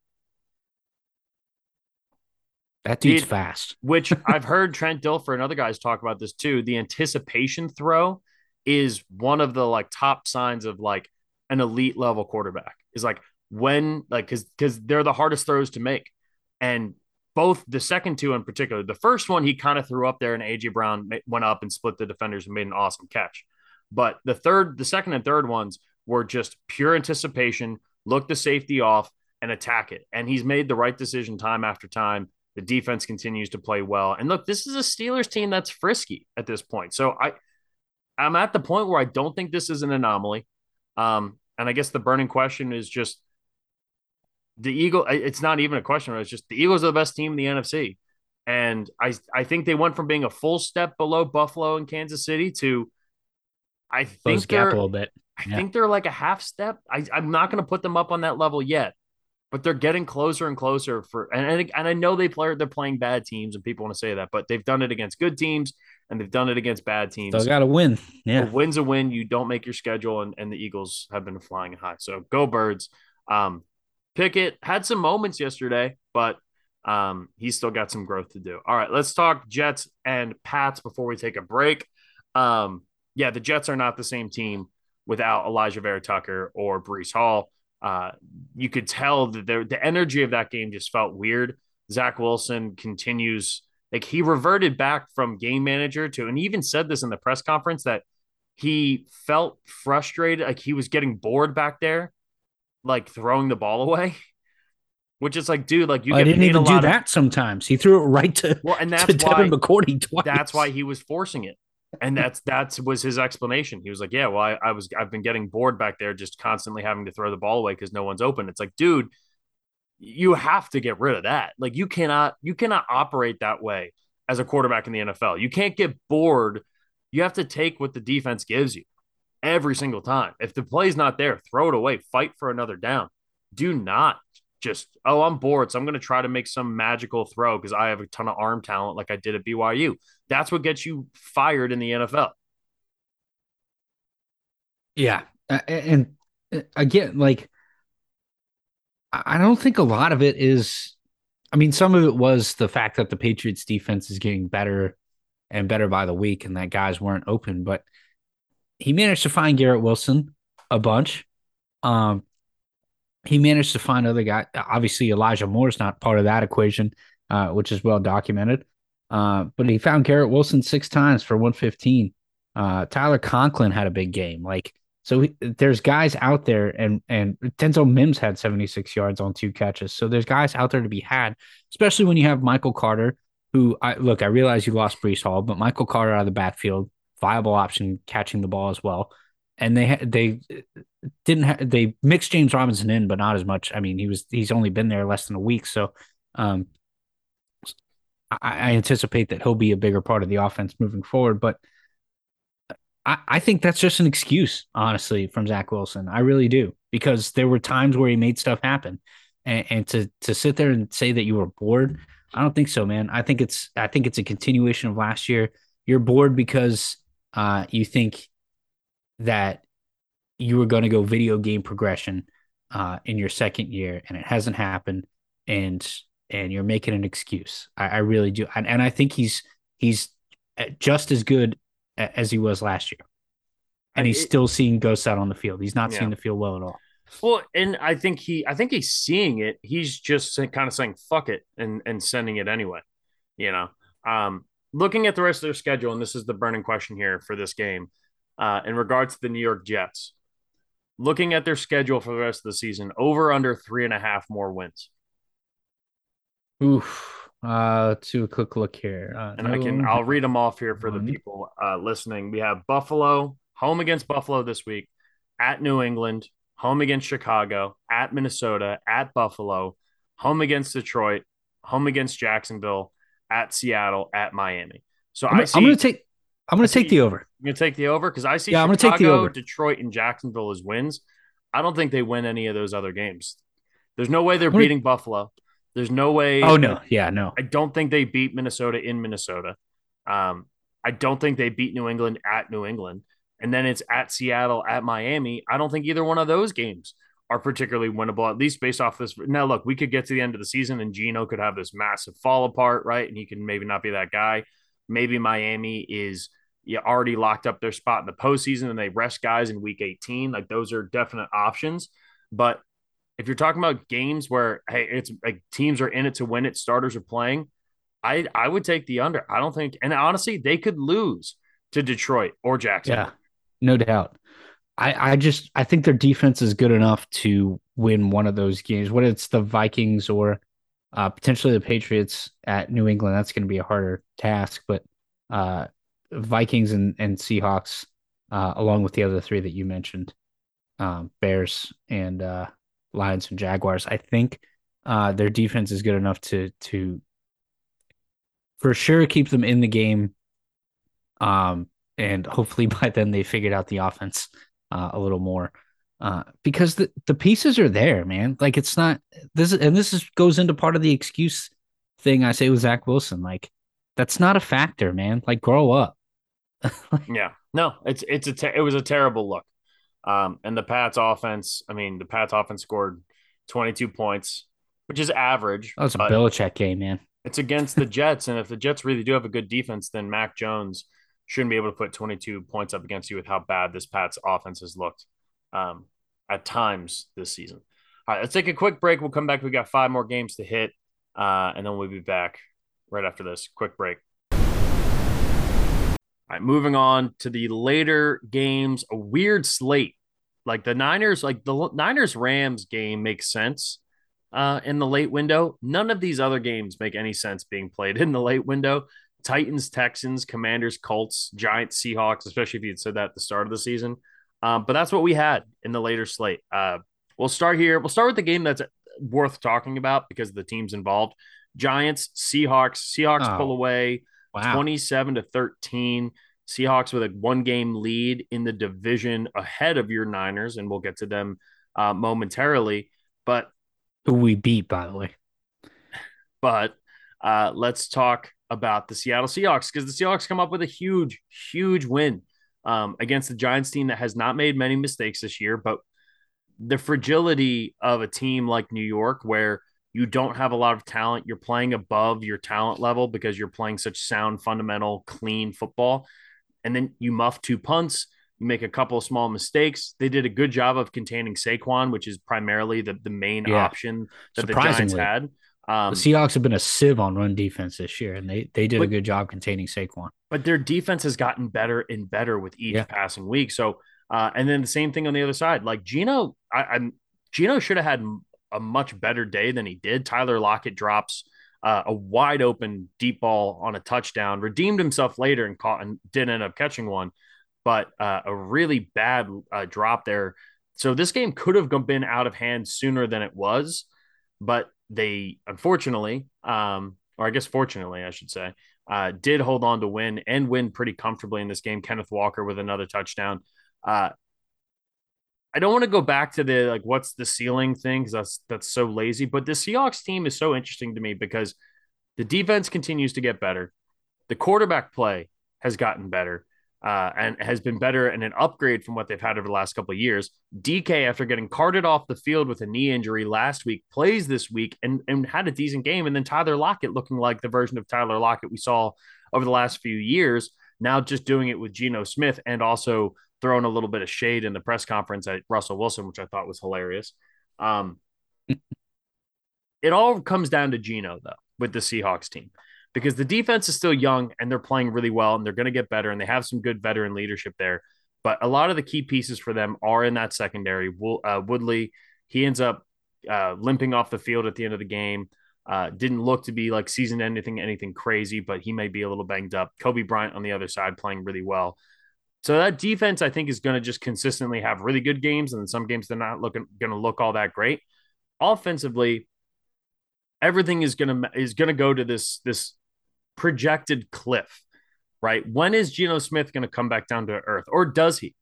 So how many more weeks of this do we need to see after we've seen now 8 games of Geno playing really high-level football for the Seahawks before you buy in fully to, you know what, Geno Smith is going to be the starter of this team. He is, good enough to take this team to the postseason. I'm not. I'm really not. I'm not saying that just as a Niners fan. Like the amount of turnover-worthy plays he has is it's not sustainable. So you're saying there's no amount of games in a row he can, because that's what I'm asking is how many more games do you, will it take for you to buy in on this? I mean, I'd say if they get to their 8th or 9th win, I'll buy in and be like, all right, this is a legit team that we need to contend with because of how good Geno Smith is playing. And that's the only way they get to that number of wins. Yeah. I mean, they're 5-3 right now. 3 more wins seems very likely for this team. I would venture to say I would expect them to win at least 3 more games. They're at Arizona. They have Tampa Bay, the Raiders. They play the Rams again, obviously. They have Carolina. They have the Jets on their schedule at the end of the season. They have some tough games in there too, right? You have a game against another home. They play San Francisco at home, and then they're at Kansas City. So those are 2 tough games, but they should and or probably will win a good majority of those other games based off of how they've played so far this season. Well, yeah, and again, I think 9 wins is probably the magic number for the NFC to get into the playoffs. So, and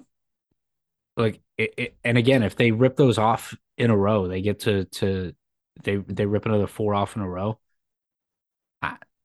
I really think, as well as you mentioned, as good as their defense has progressed with the young talent that they have, and they stay healthy, we'll see. Because those 4 wins, again, are going to come on the back of Geno.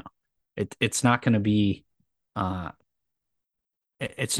ton of electric offense like you'll see from a team like Buffalo or Kansas City even, or sometimes the Eagles, right? It's going to be a lot of old school ground and pound. Then we air it out. Maybe Geno Smith has 230 yards a game, and Kenneth Walker is over 100, and it's just solid.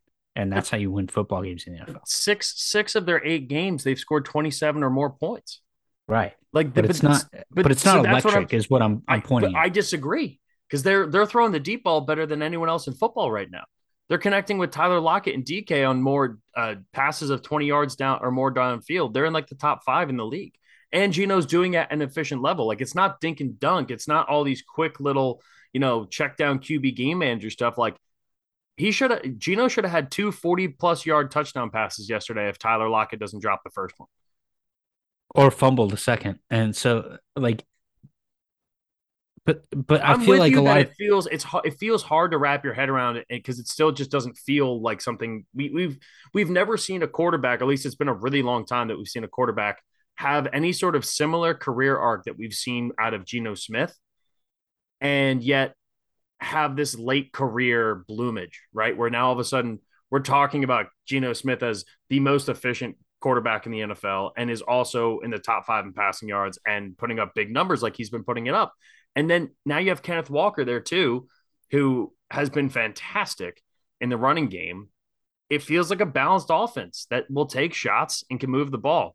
It's going to be more boring. You're right. It's not Mahomes. It's not Josh Allen. It's not even Philly, but it's still one of the better and weirdly enough, one of the more explosive offenses because they can hit on the deep shot between Tyler Lockett and DK Metcalf at any point. True. Yeah. I look, it is weird because like, let me ask you this. So even if they get to double-digit wins and they go to the playoffs, odds are that they'll be, if they get to double-digit wins, they'll probably be the 4 seed, maybe the 3 seed, winning the division. Mm-hmm. Do you think that anyone would legitimately be like, yeah, the Seahawks are going to contend and make a run? Like, I don't think that they can do that. I don't think that they're going to contend in terms of like a Super Bowl, but remember what the expectations of this team was coming into it. We all thought this was going to be one of the worst teams in the NFL. And who else? I mean, if they win the NFC West, right? Let's say they win the NFC West, they're going to be the 3 seed. Hell, they could even be the 2 seed. Yeah. Now it's more likely that Minnesota continues to win and will take the 2 seed. But you'll have the winner of the NFC East as the 1 seed, probably Philadelphia. And then you'll have either Minnesota. But, like, again, they're only 2 games back of Minnesota. If the season ended right now, they'd be the 3 seed. Could they beat the Giants? Well, the Giants are likely going to be like a 6 seed, so they could beat the Giants. Right. You know? And could they beat San Francisco? Absolutely, they could beat San Francisco. Any given day, maybe. But I go back to what I took away from the game this weekend is, and I'm sure you differ, but I was like, I came away from that game saying I learned absolutely nothing about either of these two. Nothing at all. Really? Yeah. Nothing at all. Seattle's just done what they've done, which may be good. It might not be. Like, again, how sustainable is that? And then New York was just like, we saw the things that make your team fragile fall apart, especially late in the game. And I learned nothing. I completely disagree. And yeah, I figured you would. because the Seahawks, I mean, they just played a team in the Giants who have done nothing but play fundamentally perfect, sound football that's extremely well coached. That's a tough team to beat. And they played better, more technically sound football with explosive plays, and they forced turnovers, and they played a much better all-around game to a team that had basically been playing perfect all season. And I'm not here to say that, and I've been very vocal about not being a huge believer in the Giants, and I'm still not a huge believer in the Giants. But Seattle, they came into this game and played it at an extremely high, they were the better coached team in this game, and that's the kind of shit that travels. You know, again, do they have the ceiling of a Super Bowl? No, I don't think that they do. I wouldn't be shocked if they win this division. I genuinely wouldn't. With the way that their defense is played, now look, Christian McCaffrey makes a huge difference in that. And if I was going to bet on it, I would say if you were asking who I think the favorite is, it's probably San Francisco. But I don't think the gap is that big. I mean, they win the game against Denver early on. Week 2, they hadn't really found this offensive chemistry when they played San Francisco. I'm fascinated for that rematch when they get a chance to play them again. They've won 4 prime-time game too. They've won 4 out of their last 5, putting up 48 points, 32 points, 19, 37, and 27. I mean, this team's averaging like 30 plus points a game over their last 5 games, and they're running the ball, passing the ball. It's all efficient. They're just really well coached, and they're playing like a cohesive unit. And teams like that are really tough to beat. I do think it's more likely that they're a wild card team, but this team's making the playoffs. Those numbers you just said for Seattle and I'll push back on, is against the Lions, the Saints, the Cardinals, the Chargers, and the Giants, all of whom we've said over the past couple of weeks and even earlier on in this podcast are not great defenses. The Giants are a good defense. The Giants have been a good defense all year. I'm with you on, obviously the Lions are not a good defense.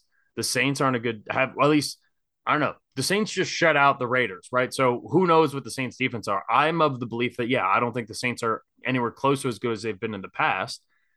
the Chargers, I mean, they hung up 37 on the Chargers. And I'm also baking into this, too, that it is a young defense, that they have a couple of veteran leaders, the Shelby Harrises, right? They have some guys like that who can lead, but for the most part, they're young at really crucial positions. Was it Bafé? Boye? Sorry, the rookie out of Minnesota. I mean, he's come on as a second round pick and has been phenomenal. Boye Mafi, yeah. I don't know. They hit on Charles Cross. The offensive line's playing good. They can run the ball right now. Their top three picks are all making impact plays, which isn't a recipe for a Super Bowl run. It's not a recipe for a division championship, most likely. But given how well the offense is playing and doing so at just an efficient level, they have a quarterback who's played a lot of football and seen a lot of things in the NFL and is really, really smart and is making the right decision and not putting his team in harm's way. And I think that makes them a dangerous team. But I don't know, probably that 9 to 10 win thing, but their schedule is pretty favorable. And with the NFC, 10 wins could get them the 5 or 6 seed. It could also win them the division because even though the Niners, yeah, they have McCaffrey, they have stuff now. They also got shit pumped by Atlanta 2 weeks ago. Yeah. And Jimmy G is going to cost you some games down the stretch too. So that game against each other, that's going to be a huge game. I will say, like, if we talk about that 4-game stretch to get them to 9, right? They play the Bucks next week, or in 2 weeks after their bye in Munich. And then 2 weeks later is at the Rams. If they win that 4-game stretch and beat those two teams, then yeah, absolutely. Hand up. Like they're legit. Yeah. They have Arizona, Tampa Bay, Las Vegas, and the Rams. I think they come out of that 3-1. I mean, the way they've been playing. Yeah. That's not out of the question. And if they do that and they're sitting there at 8-4 and compared to the Niners schedule, which is not particularly difficult. I don't think I got to remind myself. I'm trying to pull their schedule up now. They have Chargers, Cardinals, Saints, Miami, Tampa Bay. I mean, it's about the same level of difficulty. Now, again, yeah. I do think that the Niners are a better team, and we'll get to that game here in a second, but McCaffrey makes a huge difference. But I'm just saying, like, if Seattle wins the division, I wouldn't be shocked. The other game in this window that was worth talking about, I do think, is the Niners and Rams game. The Niners continue to own the Los Angeles Rams. 8-0 in the regular season. Christian McCaffrey to the Niners is one of the rare midseason trades that I think actually puts a team from like middle of the pack to potential team that could be in the Super Bowl. Because the way that they're going to be able to use him, and this was without Debo too, so this was like hey, Chris McCaffrey, we're putting you in, we're going to show off our shiny new toy, we're going to let you ride. That 1-2 combo with Kyle Shanahan calling plays is going to be really hard for teams to stop. But the one thing that kept popping in my mind here with just how bad the Rams have looked at certain points this season is is this more of the Rams looking porous and having just a really bad year, or are the Niners really as good as they looked this past weekend? That's an interesting question. I do like what we've been able to do on offense. 49ers sprinkling. I mean, Christian McCaffrey had a receiving touchdown, a rushing touchdown, and he threw for a touchdown. Yeah. Which is, I believe I heard Scott Hansen say that was only the 5th time in history that's ever happened. So I like, and I brought it up last week. I think the progression is going to be faster than people think, for him getting integrated into the offense. And we saw a lot of that this week. But you're right, man. Like the Rams right now look like 3.5 players. It's Aaron Donald, Jalen Ramsey, half of Leonard Floyd, who played really well. And then on offense is Cooper Kupp. And that's it. And so, you know, you neutralize those guys. You can double team Donald if you want. If your offensive line is good enough, you can go toe to toe with him. Although I don't think there's many in the league that can do that even. And I just don't think the Rams are good. Like, look at what they did in the red zone. in this game, right? How many times did they run the ball when they were in the red zone or on the goal line even? They wouldn't. They went three downs or at least two downs every time they were there of throwing the ball or the one run that Matthew Stafford had, because they're just not confident in running the ball at all at any point in the game, let alone on the goal line where you need to pound the ball in. And so, yeah, maybe you're right. Maybe it is the Rams just don't look very good. Yeah, I think it's one of the rare things that I posed that question because I really do feel like it's 50-50. Like, I feel like this was a bit of a, like, hey, this is what the Niners are going to look like moving forward. At least this is what they're capable of with Christian McCaffrey. But the offense still isn't fully there. I do agree with you. I do think it's going to come along quicker. I think the running back position lends itself to be able to do that easier. I think it's easier to jump in, mid-season as a running back and kind of play immediately. But for how much they're going to use him and how much they're going to use him in the passing game, there is going to be a learning curve there. But we're also talking about a guy in Shanahan who comes up with a different game plan for every single week. You know, it's not a system where like, hey, we're going to run this set of plays over and over and over again. He changes up what they do, and they're going to put in specific plays where they're all learning it at the same time. And so McCaffrey's not really at much of a disadvantage. And you're going to factor in Debo into this too. And how does that affect Debo and how much better does that make their offense? Kittle on the board with a touchdown yesterday, which was huge. And then we know how good the Niners defense was. Bosa came back yesterday too, right? He was, yeah. He had a couple of sacks. And that's huge for them because in this game, and this is part of the Rams side of it, where the Rams offensive line that I've now been saying for 3 weeks is just atrocious. And a lot of that has to do with injury, and they're supposed to get their starting center back next week. But this Rams team is definitely in some trouble. And Christian McCaffrey being down 31-14 in the last minute of the game, and he gets hurt.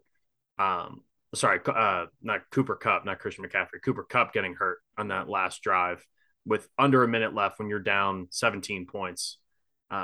That's just – you can't have that, Sean McVay. I understand the whole, like, don't give up kind of thing, but Cooper Kupp is your offense. You cannot do that. And I also had this thought too, man. Allen Robinson 2 years ago playing on the Rams versus the Allen Robinson we have now. It's a shame. It's a shame that the Bears took the last two good years of Allen Robinson because he's proven at times in his career to be so good, and yet he just didn't get any sort of luck playing in Chicago. And now he's past his prime, and he'll get nicked up, and it's not going to be the same. But I think the Niners are going to be really good. I do think they should be the favorites to win the division. Right now, they're only a game behind the Seahawks, so – that's what I said, that head-to-head game where they'll play here. But we've beaten once already. You've beaten once already, but that game alone would get you back to even, right? And we'll see how both teams play moving forward. But, yeah. Well, undefeated against the division, though, bud. The Niners are good, man. The Niners are really, really good. And that's what I said. I think they should be considered the favorite, and McCaffrey definitely puts them over the top. Him in that offense makes it really fun, and it also makes life easier for Jimmy G. Right. He knows he'll always have the safety valve in Christian McCaffrey. Now, whether or not he gets too reliant on that, I don't know. But I'll tell you what, as someone who has McCaffrey in fantasy, that trade worked out pretty well for your boy. That draft pick, I should say. All right.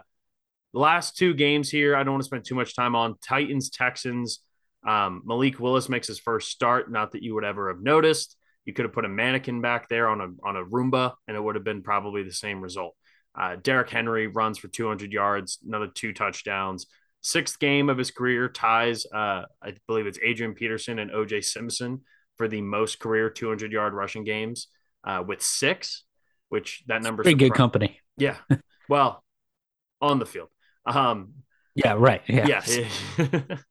But that also surprised me. Only six games with over 200. That's the record in the NFL. But this goes back to the, hey, is Derrick Henry slowing down thing? It's like, no, he's not slowing down anytime soon. He's done this every year. Last year was different because he missed the majority of the regular season. But remember how dominant he was. And he got, 10 games off last year, which is 10 less games on his body. And the Titans are sitting at 5-2. They have the same record as the Chiefs. They could easily be 6-1. if Fat Randy makes the field goal in week one against the Giants, right? Yeah. And yet everyone just thinks of the Titans as this boring team, and they are boring. I'm not going to argue against that. What we did learn, though, is Malik Willis definitely not ready to have the keys as a full-time QB. Yeah. But he did what they asked him to do. He handed the ball off. He scrambled a little bit. He made a couple of short, easy connections, kept the ball moving. And then the Titans defense, too, needs to start getting talked about more and more as one of the better defenses in the NFL. Bud Dupree comes back last week, and now we're starting to see, this Titans team is going to be a bitch. In fact, the only game left on the Eagles schedule that I'm really worried about is this game against Tennessee. But I have a feeling AJ Brown's going to have something to say about that playing against his old team. A little revenge game. And then the other one here, Commanders Colts, the Taylor Heineke versus Sam Ehlinger battle, which if you had told me that was going to happen preseason, I would have said, wow, there's some serious injuries, or just Carson Wentz got benched. And kind of was a little bit of both. Matt Ryan, obviously, we talked about that last week, not playing. I thought Sam Ehlinger did an okay job in his first career start. He made a phenomenal throw after the Commanders went down. Pittman dropped in the fourth quarter. Unbelievable throw. That was beautiful. And would have put them in field goal range and potentially won the game for them. But credit to Taylor Heineke, man, and Terry McLaurin, who's from Indy. That was a huge thing for him. He had never played. He grew up with season tickets going to the Colts games with his dad. He never got to play, or he had played there in college for a couple of Big Ten championships, but hadn't gotten to play there as a pro yet, had never played the Colts, which was his team growing up. And he made the big play that won them the game on that last drive. That catch was insane, too. It was sick, yeah. Just ripped it from the cornerback's hands. And Heineke magic, man. Heineke magic. And with that, too. Never doubt the Green Lizard. Yeah. And with that, too, the Commanders now move to 4-4.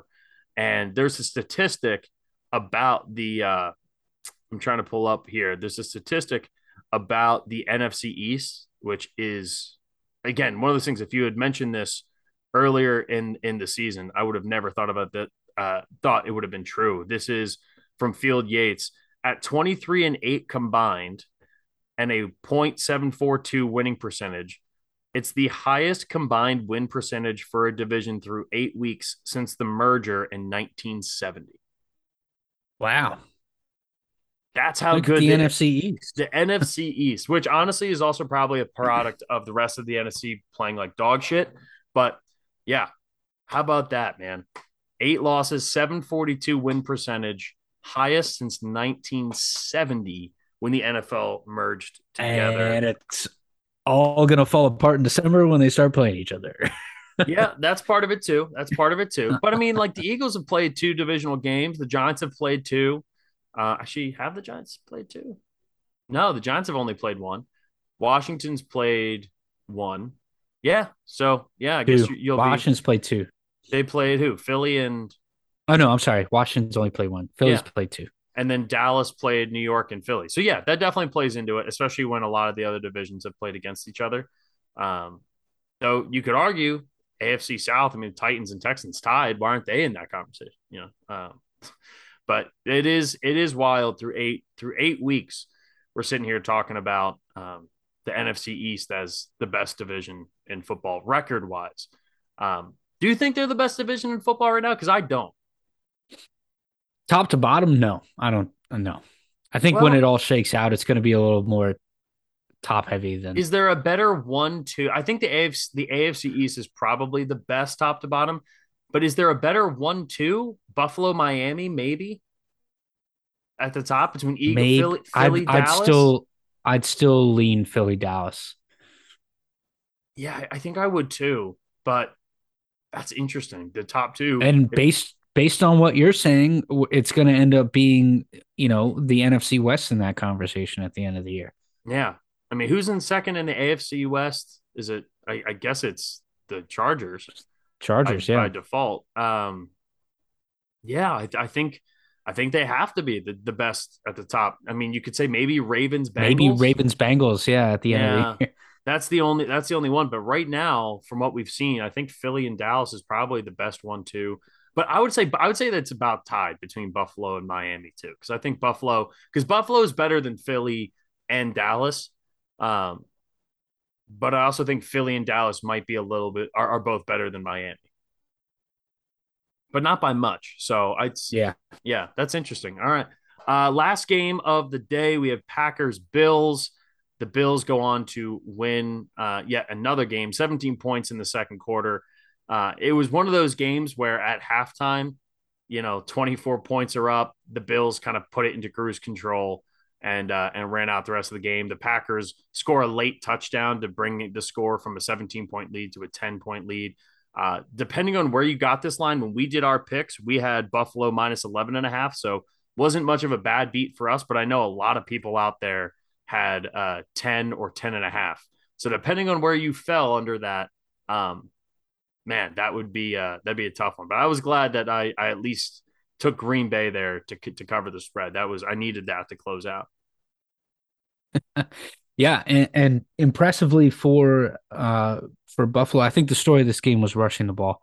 Buffalo looked good when Singletary can rush well. Yeah, 14 carries, 67, but it was the first half where he really started to get going, and they were just giving him the ball, and giving him, he had a couple of catches out of the backfield too. He had one catch out of the backfield, but that was in the first quarter as well. So I think that is what makes this team so dangerous, is that you have to stop that on top of Josh Allen can run, and they have one of the best wide receiving cores in the league.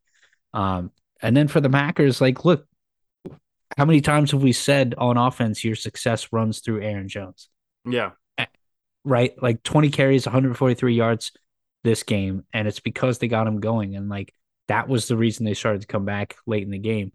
And it's not rocket science, man. Look, you got Aaron Rodgers. I get it. He's one of the best quarterbacks that has ever done this, but who's he thrown to with any success this year that has impressed you? That's hard. Romeo Doubs had some good moments. Yeah.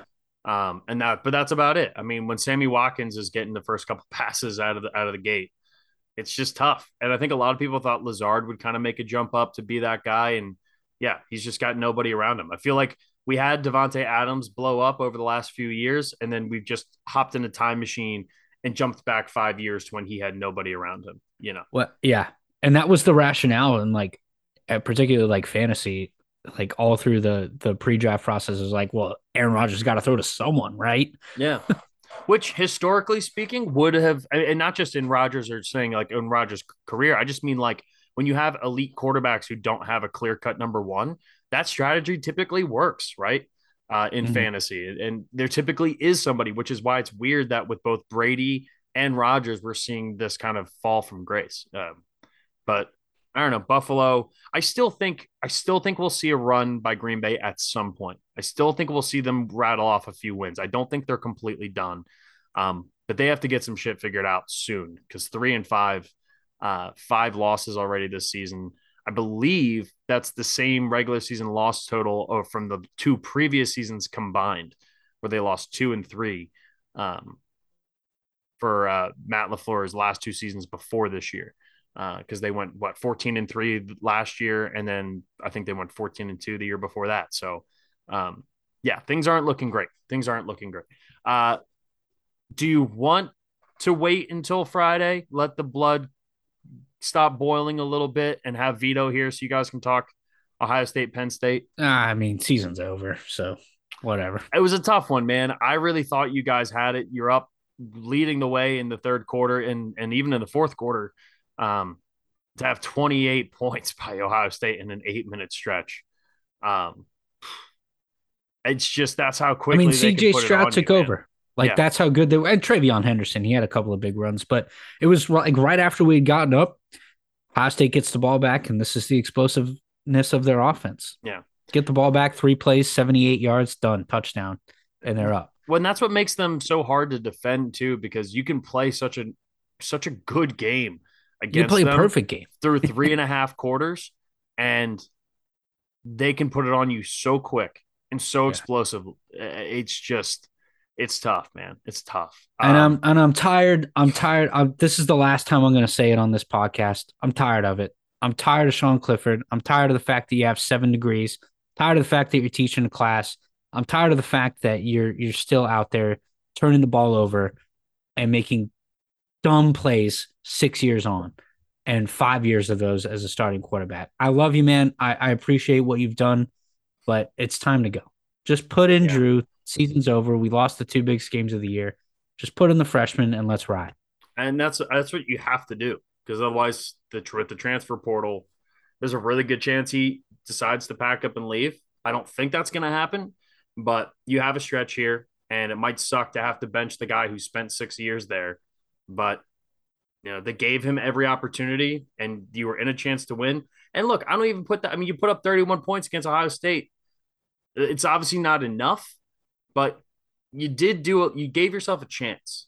And that's the thing with a guy like Sean Clifford is he might be good enough to give you a chance, but he's probably not going to be good enough to get you those wins in tough situations.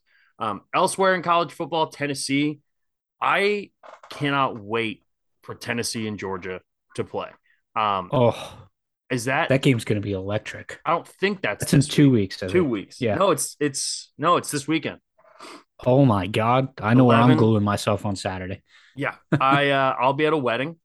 So if I miss this and I miss game 7 of a World Series, which we'll get to that in 1 second, that would suck.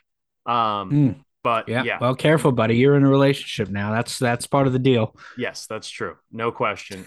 Needless to say, though, I will have a portable charger in my bag so I can watch as much of this on my phone as possible. But yeah, that game's going to be unreal because this Tennessee offense is sick. Hendon Hooker's pretty good. But playing at Georgia is going to be really, really tough.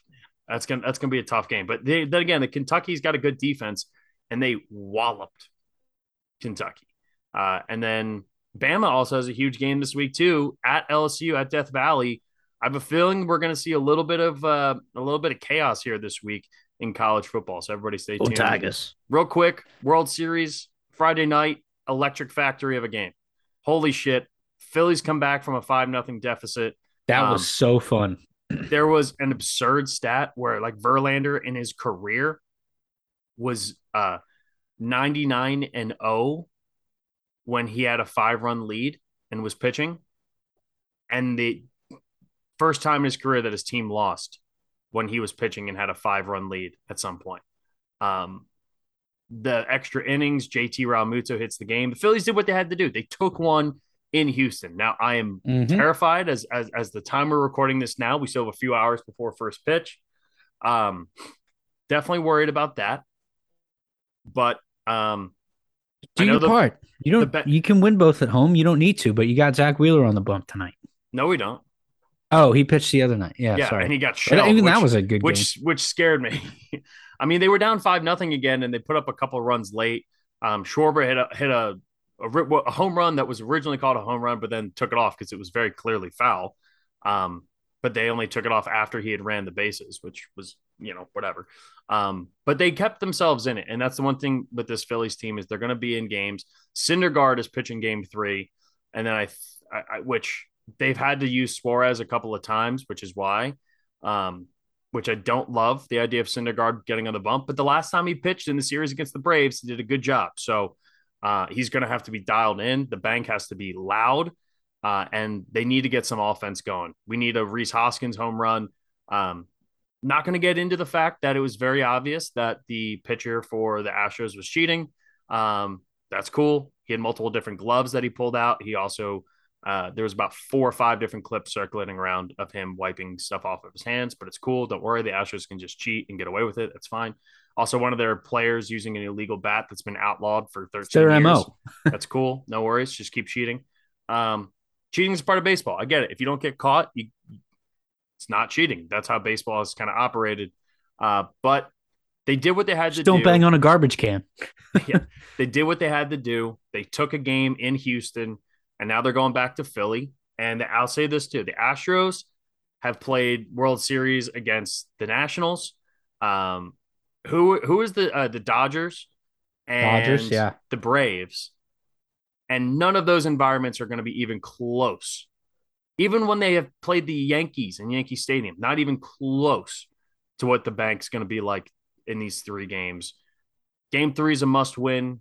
You're either going to be feeling really sorry for me listening to this right now, or really happy for me, and I'm hoping it's the latter. So go Phillies. Let's get this shit done. That's it. That's it for the pod. Go Phils. The Titans. It was weird this week, like watching football and kind of being like, it's not that I didn't care about the Eagles, but like my mind was on baseball. And so like all I wanted on Sunday was like shit pump the Steelers and let me focus on baseball again. That's all I wanted. And that's what they did. So Phillies, it's your turn. Bryce Harper, home run tonight. Bryce Harper and Reese Hoskins both go yard tonight. That's my prediction. And the Phillies win in like a 7-6, 7-5 game, with using a lot of arms from the bullpen. That's my official prediction. All right. Yeah, that's all if you get four solid out of Syndergaard, you're going to be in good shape. Well, the last time they pitched him, they used him as like a. I think he only pitched 3 innings. He was like the opener, like an extended opener where he pitched the first 3 innings and then good enough moved on. But if I get Syndergaard out of the first inning without any runs, and I'll feel a lot better. That's my biggest fear is the Astros come in and put up like 2 or 3 runs in the first inning, and it kills the energy in the ballpark before the Phillies even get to bat. That's my fear. So get Syndergaard in and out of the first inning, and with no runs. And I think the Phillies go on to win 7-5. Phil's win. Harper and Hoskins go to yard. And we'll see where we go from there. Everyone, thank you for listening. Read Option Pod. We will talk to you guys on Friday, hopefully with the Phillies being world champions because they're going to sweep the next 3 games. And we usually record on Thursday. So your boy may or may not, if the Phillies have a chance to win Wednesday night, I will be going up to Philly to see if they can close it out. But we got game 3 first, so I'm not getting ahead of myself. Either way, here's the polls. I want to be there, dude. I was in Harrisonburg when the Eagles won, but then I got to go to the parade. I won't be able to go to the parade if they win, but I want to be in Philly when they win. So let me get that experience. I want to be out in the street with the crazies because that's what being Philly is all about, man. So we will talk to you guys on Friday. Have a wonderful week. And as always, take it easy, everyone.